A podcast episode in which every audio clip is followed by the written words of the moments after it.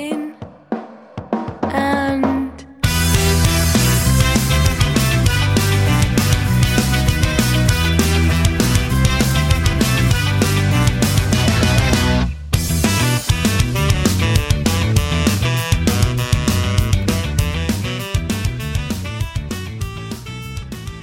Hello and welcome to Head to Table. It's the podcast where two friends get together and design a brand new short form RPG, and then we'll play test it out as well for you. I'm Tom Rawson.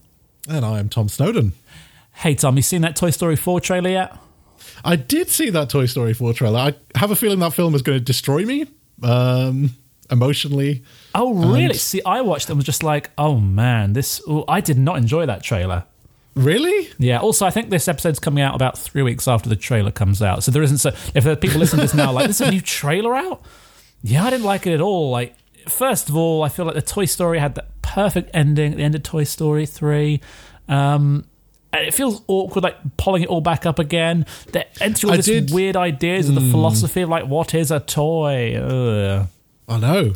But he was so, you know, the spork is so charming and sweet, and you know he's going to teach Woody so much.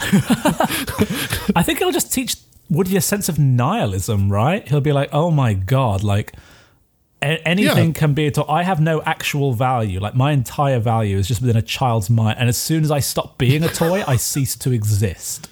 Right, okay. So Toy Story 5 is just going to be Woody as Sartre, walking lonely down the roads. What does it mean to live? Exactly. Anyway, Tom, before we get started with our episode, I have a Tom and Tom's Game Nomicon for you.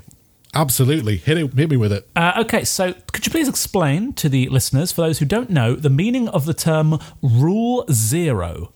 Yeah, absolutely. So Rule Zero is a common rule across a great many RPGs, and interestingly, it's kind of a meta rule. So the idea here is that you know, we have all of these RPG systems with all these intricate and elaborate rulings contained within these hardback books, and Rule Zero just says that whatever they say, the GM can, if they wish, choose to ignore them. So yeah, the idea here is that if the GM's best judgment is that a particular ruling doesn't make sense or isn't applicable in this context, they can choose to ignore it. It's a bit of a tricky one. I think it's a bit of a contentious one as well, especially amongst designers, because obviously they've put in the effort to make these rules for some kind of purpose, and they don't want people just going completely roughshod over them. I see what you mean, because in my mind, the real benefit of Rule Zero isn't that it enables like pure, full creative power to the GM alone. It also means that when I can't remember how a rule works, I'm within my rights to just make it up like the mechanic how I see fit. Absolutely. I mean, I think it works best when there are kind of contradictions to common sense. Like when the rules violate common sense, like for a GM to just make that ruling. Like, I remember in a D&D game, I was recently having a person polymorphed into an elephant so that they could jump higher, because the jump is based entirely upon strength score. And so rules as written, obviously the elephant should be able to jump very, very high. Yeah. But I was like, that is nonsense, and no. You should be careful. Now that you've said that, I think they're running so thin now on what to put in the new D&D books. There's definitely going to be a whole chapter dedicated to animal jump heights now. Can elephants jump? Marvellous. Well, I think the idea of the use of Rule Zero could end up being very important in the game I'd like to make today, Tom. So my brief is, I've realised that at no point yet in our vast library of games, I don't think we've made a sports game. Have we? Well, I don't know. I suppose racing is kind of a sport. We have Dice Derby. That's true. Well, a ball game then, let's say. Okay, and that is true. Yeah, and at first I was thinking, we could do like a cool Shaolin Soccer or Mario Strikers style super football or rugby or something. But then I thought, why not just, since we're already making a new tabletop RPG, let's just make a new game. And basically I would like to design... probably within a currently existing system, just because we're going to be making a lot already, let's say D&D, I'd like to design some bizarre, frantic, new, violent, aggressive murder sport and come up with some rules for playing it. The sport of our age. Yes, we all need exactly. to see. Well, yeah, absolutely. That sounds incredible. So the idea here is that we have some kind of like ultra-violent kind of, I don't know, futuristic or fantasy-style sport in which competitors often die on the field. And you are one of these competitors. Is that the general? That's what I'm thinking, certainly.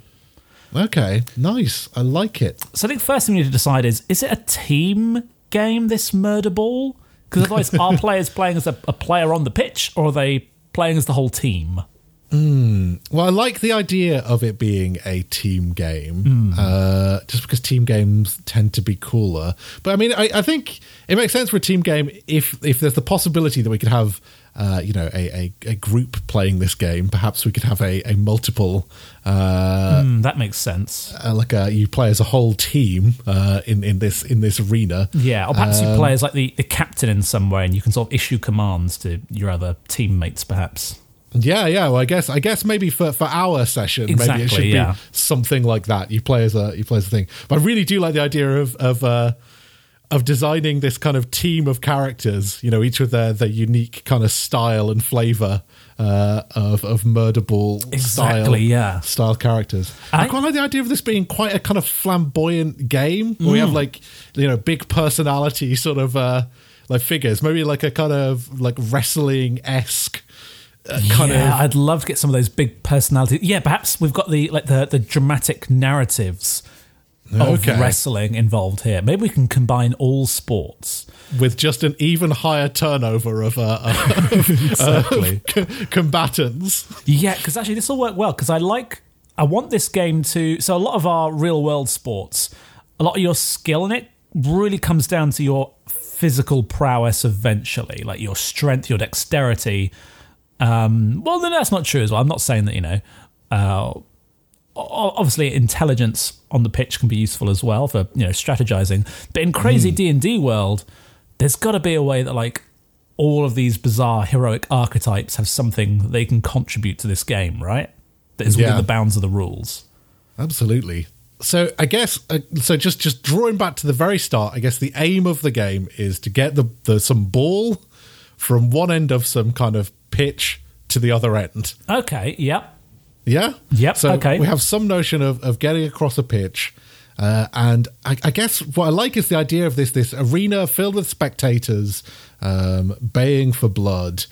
But coming back to the wrestling idea, what I kind of quite like is the idea of some of the major dynamics of this game being about trying to get the crowd on side. Yes, that's true. Yeah, there should definitely be some kind of mechanic where you can use your turn to progress down the field or perhaps do something to win over the crowd. And perhaps the more support and cheering you're getting, that'll boost you in some way in later moves up the field, maybe.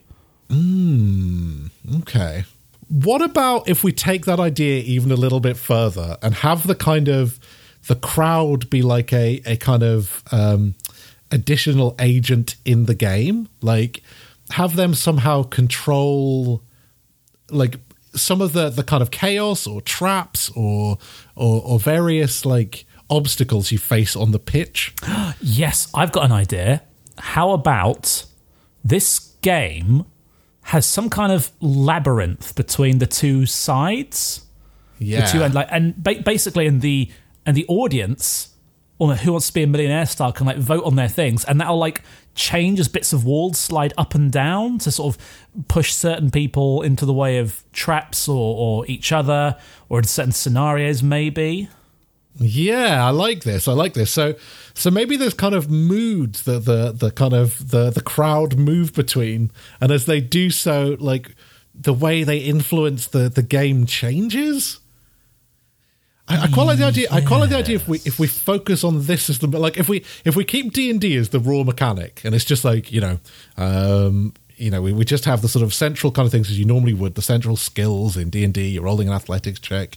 You're rolling, X, Y, Z, these kinds of things. And you have magic or you don't. You have a big sword or you don't. But maybe, like, you know, the crowd's mood, like, maneuvers between things like angry or comedic or like what they're hungering for, I guess. Maybe they're hungering for comedy in a moment, so you get more of a slapstick kind of encounter coming up, or they're hungering for bloodlust or something. I see. So the audience has these certain states of their desires that shift as the game goes on, and by successfully meeting those desires, that'll get the crowd on side with you. Yes, perfect. Yeah, no, that's exactly, yeah, that's a really good way of doing it. Okay, so I'm imagining that a turn is essentially working out your strategy for the next sort of brief few moments on the pitch, right? And maybe there's a couple of things you're allowed to do, a few decisions to make between reading the crowd, progressing up the field in some sense. And again, this field I'm imagining is this sort of constantly shifting labyrinth of blocks and walls and traps and such, perhaps. Or is that a bit too complex, maybe? No, I quite like the idea that what we're heading towards here is a game a little bit like The Running Man or something, except you're in a team, you're going across this very kind of like kind of paintball style like arena or something. You're trying to bypass an arena that's filled with like different zones and traps, and yeah, maybe like the audience votes to kind of influence things that happen on this field. Like maybe they release the skeletons or something. Yes, or yes, that makes sense. Yeah, or they just cast stinking cloud over what area. But you. I think what I'm trying to still figure out is like, so I like that as the arena. I like that as the aim is to get the ball off the other team and get it to the end. And when you score, you both maybe start at either end of the arena, and whoever gets to the middle first gets the ball and can proceed on. Yeah, I like that. The fun comes from sort of reading the crowd and then pick it. So let's say you turn a corner and find yourself face to face with a member of the opposing team with the murder ball in their hands. And if the crowd is screaming out for blood, then you obviously just want to fireball them. But if the crowd is calling out for drama, you might be like, so... Yes, exactly. We meet again, Perseus. I remember when you were just a boy and we lived together on the farm. What happened to us, Perseus? Yes, that's so good. I like that. So now, do you think there needs to be any kind of check on reading the audience, or do you think it's just you're always allowed to know in some sense as the player? That might be more fun, just to get straight to the... Because that's kind of funny, the idea of getting it wrong. I don't know. So maybe, what I was thinking, and like maybe this is a bit complicated, but maybe we add two... So maybe we have the normal D&D framework of initiative and moves within that, but then maybe every round you get like a team move?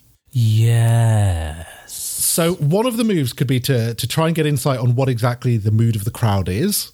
And one of the moves could maybe be to try and influence the mood of the crowd. So like you do a little bit of like, you know, your team that turn does some kind of showboating or something that you have to act out that tries to maneuver the crowd's mood in a different way. Yeah. So maybe they start hungering for blood or something because you've, I don't know, done some impressive hacker or something during your sequence that's got everyone a little bit more pumped up for, you know, to see something a bit more dramatic. Like the way I see it is that the game's split up into these encounters, and at the end of each encounter, if you have successfully met the wants of the crowd, then there'll be some outcome that is beneficial to you. Perhaps they spin around and you get a chest with some magic item in, or perhaps they clear an easier path ahead.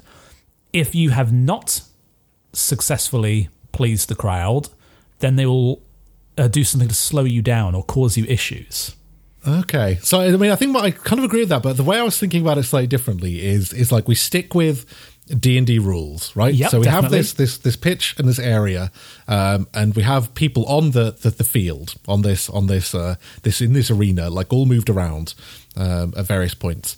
And on your turn, you can maybe try and use your strength score to throw the object to one of your friends, or you know, like any number of things, like you normally would in D&D. Yep. But what I was thinking is we have at the top of the turn, like your team turn, so like on initiative slot 20 or something. Yeah. Your team turn action, and then the crowd also has an initiative slot. and they can do something to the arena on their turn. So they might choose. I see. They might choose to target anyone they want, or they might choose to try and hamper more your enemies or you, depending upon whether.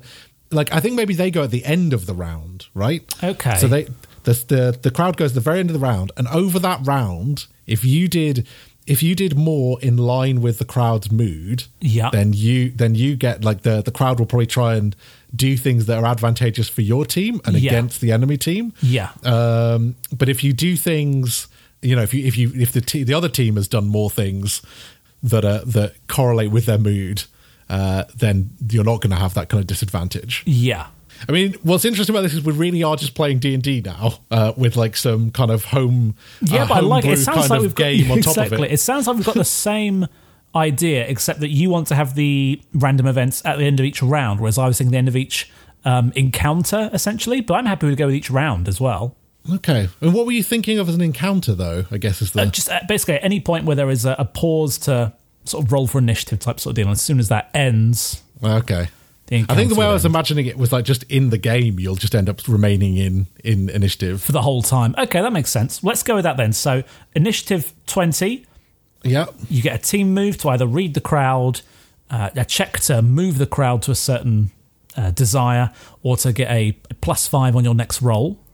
Yeah, maybe nominate one person in the team to get a +5. Maybe that's the way it works on their role in. Yes, that makes more sense, yeah. In the sequence. So yeah, you kind of that's the idea that the team can help set up one thing in the next round. Yep, that makes sense. I like it.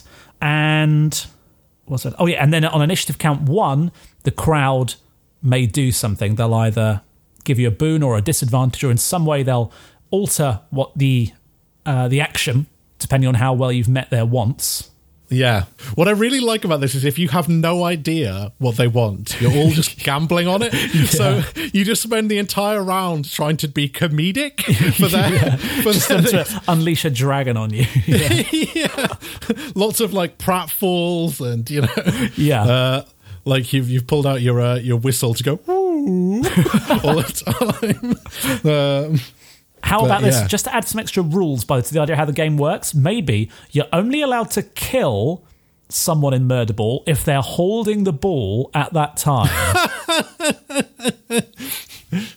Okay, so if they manage to pass the ball before you murder them, then you are just a convicted murderer. Exactly, yeah. I think you get a penalty to the game if you kill someone who hasn't got the ball in some way. Okay. Yeah, I like it. Sounds like a plan. Then in that case, all we need, Tom, is a list of some moods of the crowd. Okay. Well, I think the two obvious ones are three obvious ones are pretty drama, comedy, and bloodthirsty, right? I like bloodthirsty. Well, do we want too many, though? Because if you have no way of guessing unless you spend your team action to get it, and even then you have to probably pass some kind of insight check as a team or something, right? You're right. Well, maybe we should keep it at the 3, blood, laughs and drama. Blood, laughs and drama. Okay, yeah, I mean, that makes sense. It's quite a good kind of rock, paper, scissors-esque kind of version of it in a way, isn't it? Yeah, I think so indeed. Well, is there anything else you think we need to add, Tom? I mean, the only thing I could think that we could possibly add is maybe some rules on designing personas or something, but I don't know if that's worth it. Maybe it's better just to leave it to the... the player's imagination. Exactly. I think that sounds fun, but I think that sounds like something that would take a good 20 minutes of discussion. You're right. Well, I am ready then to head to table. Okay, off we go.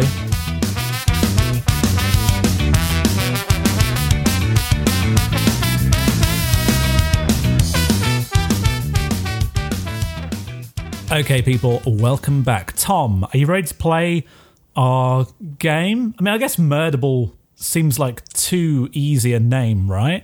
I think so. I mean, that could be the name of the sport, but it's definitely not the name of our RPG. Yeah, that's true. The other, one thing I thought of was maybe... so you've got to battle your way through this constantly adapting maze, right, to get to the other side of the field with the ball? Yeah. So perhaps you could call it Maze Balls? Amaze balls?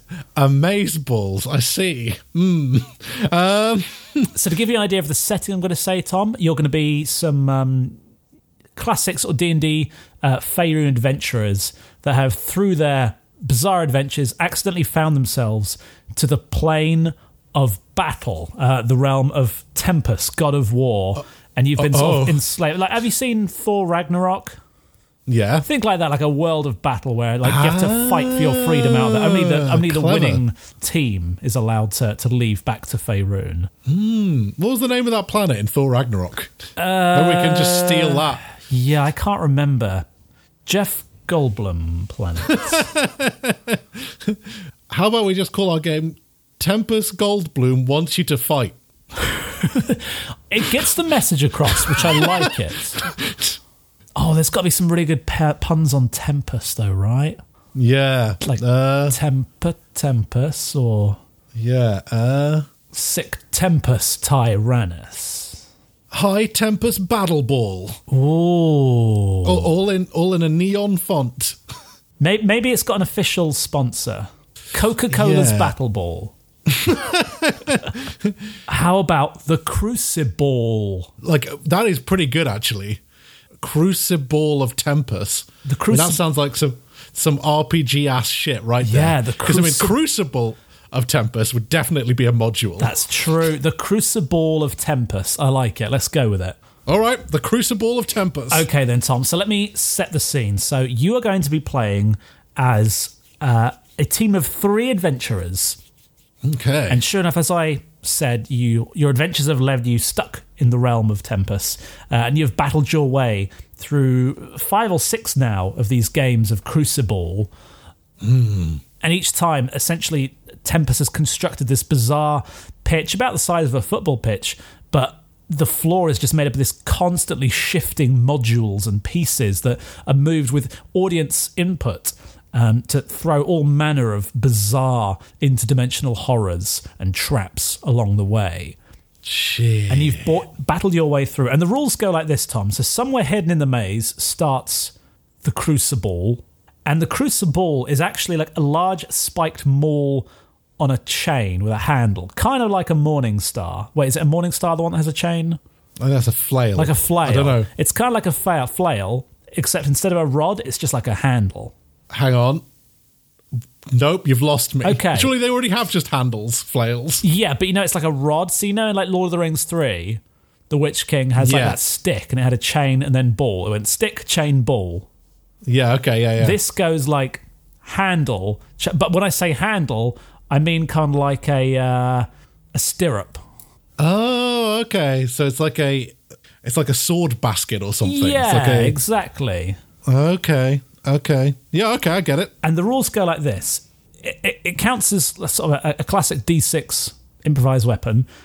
If you deal damage with the Crucible, you get a point. If you kill someone that's holding the Crucible, you get 5 points. Shit.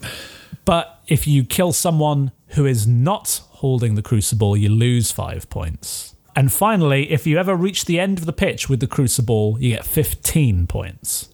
But there's only 3 other people on the other team. Maybe. In this case, yes. So, if I pick up the thing first... Yes.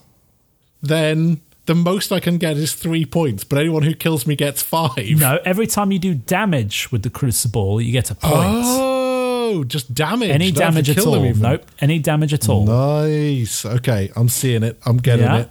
Them's the rules. Anyway, now let's get you into the scene. So essentially, we're here down in the, I guess, green room. I think it's televised in this crazy world. And there's like some TV execs getting you some glasses of water and whatnot. Please introduce me to your 3 fighters and maybe your team name as well. Okay, so the first person you see is drinking a nice relaxing cup of green tea, is a halfling woman who seems to be in kind of a normal kind of business casual attire, but it seems to be torn and battle-like worn from the several things she's been through already. She does have, however, like in her... she does have like a kind of like faintly kind of new agey look to her, like in her jewelry and stuff, like kind of big crystals and things. And she's actually across the sequence of the events, people are so far that she's actually an incredibly competent monk, but she claims she's just been taking up yoga in her lunch hours. Her name is Deirdre, and she's combatant number one in the team. Combatant number two, and probably my main character, is a hardened, several generations old, Warforged, RD-18A, otherwise known as Red. He's a paladin of the law, and serves only to uphold justice at the expense of criminals everywhere. He's just currently like trying to scrub up some like rusted on blood from the last battle. And finally, you see the most bloodthirsty and horrific of our team, only known as Grandma Proctor, a divination wizard and baker by trade, also sometimes known as the Butcher Baker for her love of bakery-related murder. She's having a whale of a time and is trying to ask more information about who she'll be facing off against. Fantastic. And I think, sure enough, the producer comes down and goes, "We need you up there in 3 minutes, time to get moving." And you guys will get up and heave your way out of the cells that you are currently held in up to the podium. You enter in darkness, ready for the lights to come up and announce you to the crowd. And sure enough, you're used to this scene when suddenly you hear, "Ladies and gentlemen, and all manner of other magical creatures who love battle, welcome to the grand final of Crucible!" And everyone's like, "Yay!" He goes, "This has been a long and dangerous season with some great competitors, but it all comes down to this. These two teams have fought their way through countless others. The winners of this battle shall be allowed to return home." You hear from behind the entranceway, like, "No, I want to stay here forever. Got me just murdering on. Keep my murdering times going. What do you mean, send me back?" And the voice goes, "Introducing your first..." Wait, what was your team name again, Tom? I think our team name is the Fog Wallops. "Presenting, they've won the game and your hearts, and now they try to win their freedom. The Fog Wallops!" And suddenly the lights come up. Have you got a song that wants to play as you all kind of descend these stairs? What would I choose as a song for this? I think Red is just a huge fan of Britney Spears, so I think it's just I don't know, Toxic. I think yes, Toxic comes on definitely. As you come down, and sure enough, you descend a series of stairs down to your end of the pitch, and as you take a step forward, it's like the ground lifts up to meet your foot. Ooh. As you make your way down to the ground floor, some of you are sort of showboating as you go on down. The crowd are roaring and they love it, and you reach the bottom and you look out across the pitch, again about the size of a football pitch, but the ground is made up of loads of just very small sort of centimetre square columns that the audience can just help sort of pull out of the ground and shape and twist and meld in any way they want to create a difficult and dangerous route forward for you. And then you hear the voice up again, "And facing them tonight, the most bloodthirsty, dangerous, and villainous team who ever has joined us here for the game. It's the Anorak All-Stars!" And you can hear suddenly the Brooklyn Nine-Nine theme tune starts up as these three very scary figures emerge as the lights come down on them. Similarly, you see first of all this large, imposing, scarred orc with sort of an eye missing that you recognise, and you can see there's some big monitors that sort of zoomed in on them announcing their names. There's Brutus the orc as he comes down, sort of cheering and flexing his muscles. Next down, there's an Etin that is bumbling his way down with the names Grumble and Bumble appearing. Does this count as one competitor? On the screen. And lastly, there is this large and imposing, fully armoured, with a giant sort of helm as well covering their face, known as just the Grey Knight. Ooh, three strong boys. Well, I'm going to look forward to seeing what's under that armour. And Red is just like, affirmative. And I think you can see... coming down, let's see an early poll. Who do we think's going to take home the gold today? And you see like a sort of histogram appear with the two bars as people are voting. And you see that the Anorak All-Stars win about 92% of the vote. I think Deirdre's like, we're being underestimated right now. And we see also they say, and let's get a feeling for who the crowd wants to see take it home tonight. And this time you see it pushed to about 99% against you. The crowd loves the Anorak All-Stars. What do they have that we do not? Hey, everyone. Grandma Proctor's like holding back Red because he seems to be going for the stands. He's like, no, they'll learn to love us. They'll learn to love us. You've heard rumours as well. The Grey Knight actually won with his team the last Crucible tournament, but he chose to remain in the world of Tempest. You can do that? Indeed. Anyway, you see the lights start to spin as the game prepares to begin. And descending down from the ceiling, hanging from a chain, is the Crucible itself. And the announcer says, ladies and gentlemen, without further ado, let us begin the grand final! And suddenly the ball drops. And just before it hits the ground, you see... before you, the pitch just erupts into this manner, this bizarre labyrinthian mess of corridors, and it's up to you. What would you like to do, Tom? The ball is stuck somewhere in the middle of it. So is the idea that I can try and get the crowd on side a bit now, or like do I get a team turn to start off with? I'm just trying to understand the layout of the... You can do that now if you'd like. Like essentially, at the moment, we're not even in initiative. Like if you'd like to do some things with the crowd, that's okay. You can have that for free at the moment. Okay, I think Red reaches into his opens up his breastplate and is like, "Are you not entertained?" As he draws from the cavity the head of a former competitor that he had saved, like in his thing, and he's like, "We are coming for you, Anorak All-Stars!" And then just explodes the head in his hand. and then motions. I want to try and get the crowd to feel more bloodthirsty, or they want for blood. I love it. I think we head out into the labyrinth as a group. That's fantastic. Sure enough, you head forth. And as you venture forth, cutting your way through the weaving corridors, you're very first met with your first obstacle when you go to step forward, when suddenly it's almost like a giant trapdoor opens up, but you sort of catch yourself before you fall in, and jumping out is a giant sort of winged lion type figure you recognise as a sphinx, who jumps up and sort of hauls himself up against the corridor, barring your way, saying, "None may reach the Crucible!" All right, give us your riddle or whatever it is. I'm a smart lady. I get this. Well, the riddle you will have. And the riddle is one of three I am offered to you, but my number yet is 152. What am I? It's a riddle I just thought up. Pretty good one if I say so myself. Shit. One of three I'm offered to you.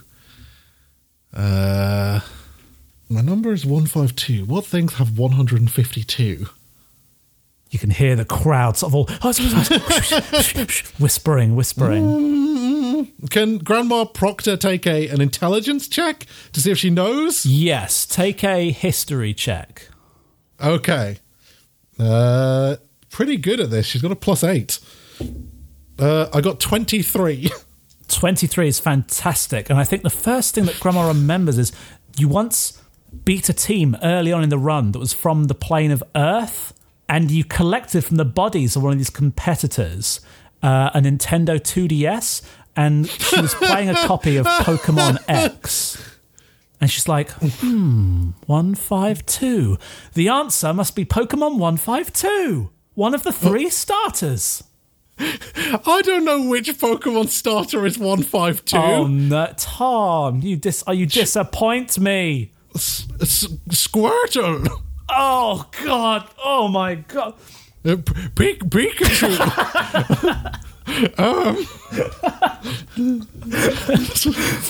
The Sphinx is laughing. No, you idiot! Mewtwo? No, it's from Gold and Silver. Jesus Christ, this is a very niche question. So you see, no, you idiot, and he sort of clicks his fingers, and you can see on the screens a figure appears. This kind of like weird little curvy, four-legged, creepy green thing with a leaf coming out of its head. He goes, "It's Chikorita, the grass starter Pokemon from Pokemon Gold and Silver, or Heart Gold and Soul Silver on the DS. You idiots!" I feel like this is how you know the gods are dick. And with that, the Sphinx rears up to strike you. Well, I guess we engage in a combat. Yes, we do. What would you like to do? I guess Deirdre just is like, oh, for goodness sake, and tries to punch him with a stunning strike so he can run past him. Good idea. He is currently above a trapdoor as well. So that could work very well. Remind me what they have to do? So Deirdre has to try and hit the Sphinx, and then they have to make a Constitution saving throw. Okie dokie. So to hit, Deirdre got a 15. Is not enough. Oh. You jump forward and miss. I mean, thinking about it, a Sphinx is quite a high, like, CR monster, so... like This is Crucible, Tom! You thought you could just wander in here and fight some skeletons or something? Let's have a think here. It's now the Sphinx's turn, Tom. Christ almighty, God! It makes two claw attacks at Deirdre even. The first one is a 27. That hits, alright. The second one is an 18. That also hits. I'm going to do 4d8 plus 8. Okay, bear in mind Deirdre's a level 4 character and has... 28 hit points. Oh, that's not 26. You take 34 damage, Tom. Well, I guess that's Deirdre. Couldn't make it past the first turn, However, the crowd roars as it just swipes and knocks Deirdre unconscious, sort of blood splattering up across the walls. The crowd roars with pleasure. Yes! They scream, blood, blood! And they're so happy that they sort of drop a giant block that just crushes the Sphinx. It like sends it crushing down in the trapdoor below. Red is for a moment pauses over the corpse of Deirdre, and I think just moves on. I guess we move deeper into the labyrinth. Okay, sure enough, you turn a corner and suddenly you can see the Crucible in front of you. It seems like you just got to run down this corridor and there's the Crucible up on a plinth, just resting there, ready to be taken. Go get it, Red! Grandma Proctor says as she casts haste on him. Fantastic. And I assume you're just running towards it?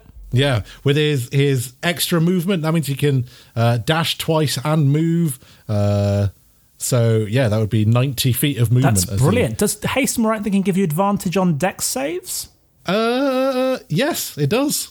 That'll be handy, because as you run down the corridor, suddenly the walls drop down, and you can see there's a giant array of machine guns. Either side, they just starts firing bullets at Red.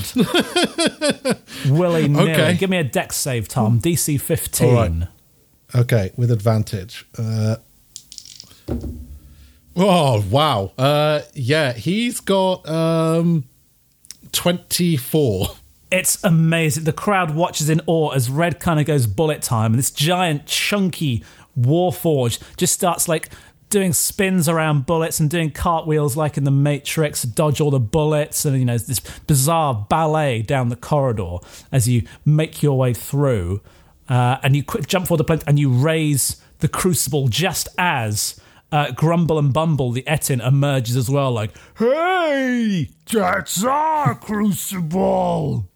and he charges forward towards Red. The lore that applies here is finders, keepers. So we're in initiative. Leap off the plinth, I guess. We're in initiative here, Tom.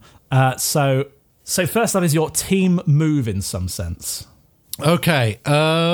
So I think that...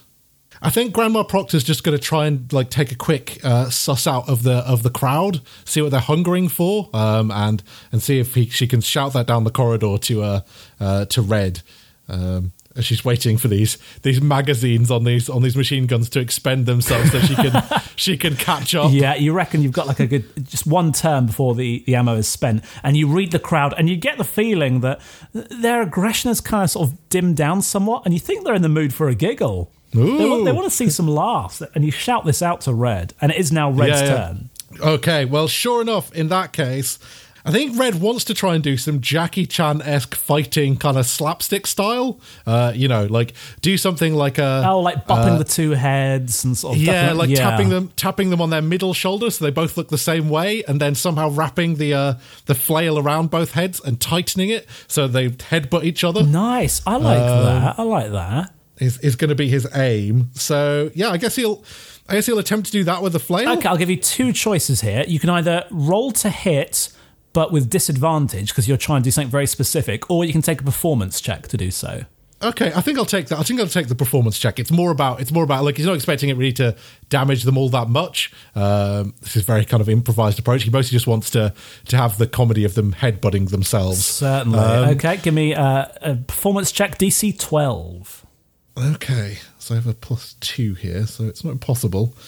I rolled a 16, so yeah, 18. You do just that. It's aided by the fact that you've still got haste as well on you, and you sort of spin around, suddenly duck behind them. The Ettins like try and look and follow you, but they were pulled the wrong way.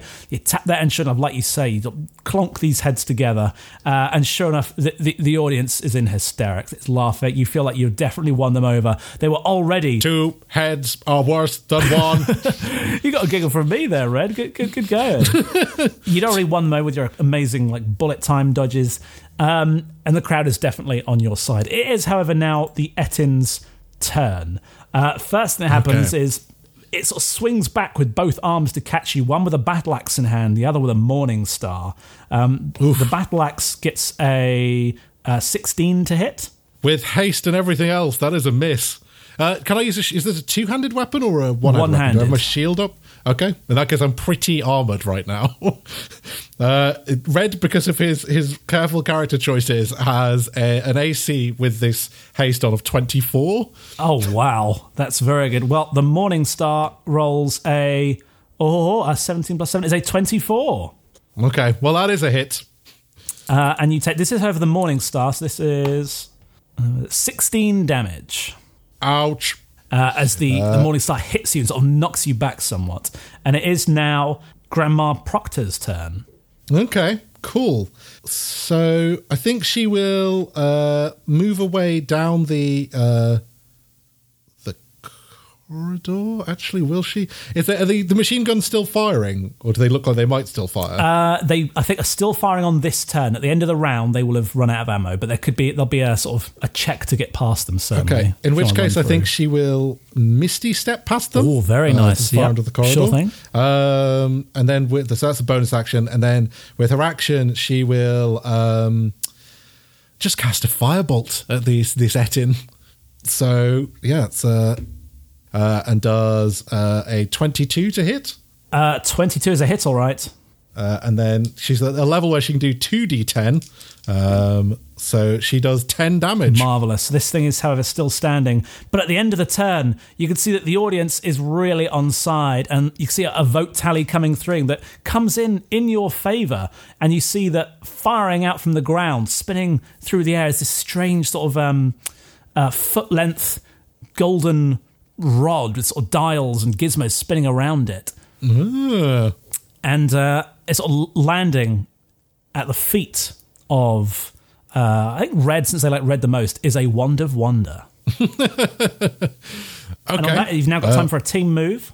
Ooh, team move. Okay, I think this time So I think what Grandma Proctor will try and do is try and get the crowd to change their mood, and I think she does this by being like she as though her face suddenly goes like stops, and she's like, "Grumble, is that you? We went to school together." Don't you remember? Little Miss Proctor. That was my name back in school. Now I'm Grandma Proctor. I haven't seen you in years. I used to have a real crush on you. So I'm going to try and move the feeling toward drama. I like it. You can see the crowd is like, no way. That can't be true. And I'm going to say, like, give me a performance check for that as well. Okay, all right. She is not that wonderful in these things. I rolled a critical fail. You can see like there's like you hear a couple of what, and then suddenly you hear no, she didn't. It's not right. Shut up, you. Yeah, yes, I did. You don't know shit about me. I'm Grandma Proctor. I'll wreck your fucking shit. And you feel that, you know, the mood has been shifted somewhat. You're not sure where to, but they're certainly not on board of being moved by you. It is, however, now Red's turn. Okay. Well, I think Red will assume that they are in the thirst for blood, and will just go all out on attempting to murder this Etin, I guess. Okay. So yeah, first attack with the well, will he do this? Can it as part of his movement? Can he kick the Wand of Wonder towards Grandma Proctor? Yeah, I'll let you do that. Sure thing. Okay, he kicks the Wand of Wonder towards Grandma Proctor, and then first attack with the flail. Is it plus anything, or is it just a standard flail? It's a strength check, standard flail. Okay, cool. So he would get a 16. Is a hit. Is a hit. So he rolls for the fail. It's just 1d6, you said, right? Mm-hmm. 1d6 plus 4. So he gets 5 on the thing, but I think he will also do a divine smite. Nice. At first level, so it's 2d8 as well. So there's another 5, so it's just 10 damage. Very good. Second attack with a flail is definitely going to hit, because the first one hit with a total of 20. And he does 9 damage and another divine smite. And that's a total of 12. So he does a total of 23 damage that turn. Fantastic. On the second hit. Very good. And you can see as you smash down the flail on top of this Etin, you can see the scoreboard clocks up 2 points to the Fog Wallops. It is now the Etin's turn, and I think you see him rear up, but again, sort of, at the same time, this battle axe and Morningstar swing around, and he goes to strike at you with both of them overhead, and completely like overshoots. I think one of them tries to sort of swing early that throws off the weight, and they just crash to the ground, sort of roll across the ground, banging their heads on like a raised ground as they go, and it's just a complete farce. And you can see the audience is like, Grumble and Bumble, let's fight down. Oh, we love Grumble and Bumble. We love them so much. Shit. And it is now Grandma Proctor's turn. I think she picks up the Wand of Wonder, and the audience member, if she's managed to pick him out, the one that was naysaying about her going to school with Grumble, Grandma Proctor being chaotic evil and having very little respect for the rules of the game, points her Wand of Wonder at that fellow and blasts away. Okay, roll a D100 to see what effect happens. Absolutely. I got 73. 73. Yeah. 73 is you cast Fireball. So you just see a giant explosion erupt from the crowd as you kill probably about 40 of I'm sorry, was that me? The witnesses of this game. And for an audience that at that point was in the mood for some giggles, they're very much not an immediate fan, and you can hear sort of the sort of tombola sound effect of the audience voting for what they want to happen, and you can see overwhelming disapproval of Grandma Proctor. And what are they going to do? I think what happens is suddenly some cannons like emerge from the walls. Oh, God. And just launch these like giant squelching slimy balls that just like erupt and like smash into Grandma Proctor. Give me a dexterity save to try and dodge the worst of these. Okay. She did actually do very well. Is she within 10 feet of Red? No, she's not. Damn. Okay, in which case she got a 19. It's still a fail. It was DC 20, Tom. Shit. And you realise that you've just had like a dozen or so slimes fired at you, oozes, and Grandma Proctor's now entirely coated in these oozes and like stuck in the middle of them. And it's back to the start, I suppose. You can see the field is shifting, and there is like a clear runway down to the other side of the pitch. Your team move again. Okay. So I think Grandma, covered in the slimes, I think I'm going to give her advantage this round to try and, or, you know, the +5 to try and escape this. Although she can just Misty Step out of them, I guess, so... I don't know, would she require a check to Misty Step out of them, or will she be okay? I don't know. I'll see how I feel nearer the time. Okay, well, I'm going to give her a +5 because I don't trust your capricious whims. Very well. It is now Red's turn. Okay, well, I think Red will... well, I think just get more points on the board then. I actually forgot last time that he gets 3 goes because he's got haste on him at the moment. So, yeah, let's... first one... it's going to be a hit. I'll just roll all of them. Yeah, just go for it. Just give me the total damage on 3 hits. They have an AC of 12. Okay, so he hit twice. He missed on the final one. And he does a total of 39 damage this round. 39 damage. Well, as you land those 2 hits, sure enough, you see your score on the board move up to 4 points. However, Tom... you lose control and just smashing down on Grumble and Bumbles. They're like, oh, jeez, oh. Until finally you just crush both their heads under the flail, and you're sort of cheering your arms, and you hear the audience booing as you look up and realise you've just killed someone who wasn't holding the crucible, Tom. Oh, it doesn't... I kind of figured if you were holding the crucible it would be okay, but no. No, damn. You've broken... And you see all your 4 points reduced to -1. You've also not pleased the crowd, Tom. The rules of this game, I think Red is very confused. He's like, what am I supposed to do? And it is now Grumble Bumble's turn's over. What would Grandma Proctor like to do? So I think she'll like realise this problem. I think she's going to attempt to Misty Step out of this thing towards Grumble and Bumble, their body. And like be like hunched over and be like, Bumble, no, my lost love. I like it. The drama of this situation is so overwhelming. How will I ever live? You pound the corpse. Damn you, Red! Damn you! Give me another DC 10 performance check. I like that. It's going to be easier with the naysayers. Explosively silenced. Also, she can take the +5, I guess, from the prep earlier, right? Yes, she can. Okay, cool. So, yeah, she gets a total of 14. Fantastic. You hear the crowd start to, oh no, Grumble and Bumble. She loved Grumble and Bumble. Oh, God, how could they do this? How could Red do this? And you can see that they're in tears. There's close-up cameras of people. You know, there's solemn music playing as the crowd is awed and won over by your actions.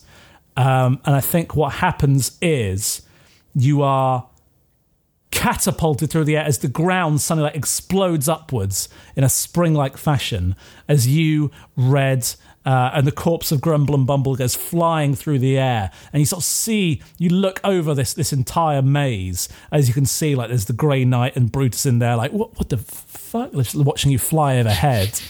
And I think you crash down onto the other side of the pitch, and you're going to take 66 fall damage from that. But anyone that survives is going to score some points. Okay. You take... Red will almost certainly survive. Wizard Grandma Proctor may not. Although I think she should, unless you roll all sixes. They both take 19 damage. Okay, cool. They are both just alive. Well, Grandma Proctor is just alive. Red still has a way to go. So their bodies crumple somewhat as they hit the ground, but you can hear the loud dinging sound as you rack up 15 points for getting the ball to the other side, bring up to a total of 14. And Tom, I think we're going to need to call it there in the sake of time, right? Okay, perfect. All right, yeah, I think Grandma Proctor, mad with power, expecting the game to reset, cast Otaluk Resilient Sphere on them to hold them both in place in the winning zone. And just like breaks the game as the points just continue to rack up. Oh, that's exactly what happens. You see, yeah, like the points like rack up towards 9999999. You see Tempest like, no, my game, my crucible. I found the error in your code, Tempest. Mad hacks. Tom, what did you think of Crucible? I liked it. I think it would be a fun game to play with a group of people as a D&D like session or something. Definitely, yeah. I realized very quickly it was a lot of fun, right? It seemed like a fun D&D session that we just really couldn't do justice in the playtest. I think in some ways, it's a difficult one because I think it was. I like the design. I like the idea of having these kind of team turns. I mean, it is very within 5e, right? I mean, what we've designed here is a module, really. Yeah, it really is. We've just designed a way to sort of add on layer turns to have crowd actions and crowd responses. Yeah. But I think it makes sense. It works really well as a design for two team combat. I can imagine it working really well because I do actually I used to run 2 D&D games at once, and it would be a really fun way to have a crossover episode. Yeah.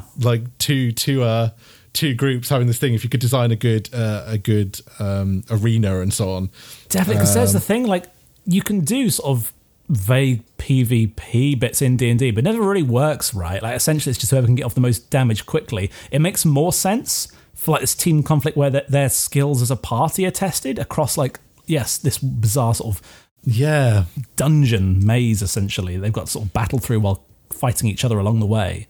And I quite like the idea, especially for, if you have a bard or something in the group, to have them have the fact that social skills will play into it because it's about appealing to the crowd as well. Exactly. That gives you a big boon in this combat still. Yeah, I think that's a really interesting module we've made, but we haven't really made a game. But I don't mind that. We didn't really make a game, but I think maybe it could serve as the... I mean, this is the difficulty as well of the way the podcast works, is we only have, half an hour or so to design the game. And, there was no way we were going to be able to design, the framework for competitor stats and things you could do on your turns all in this game. But I really like what we have designed as a way for...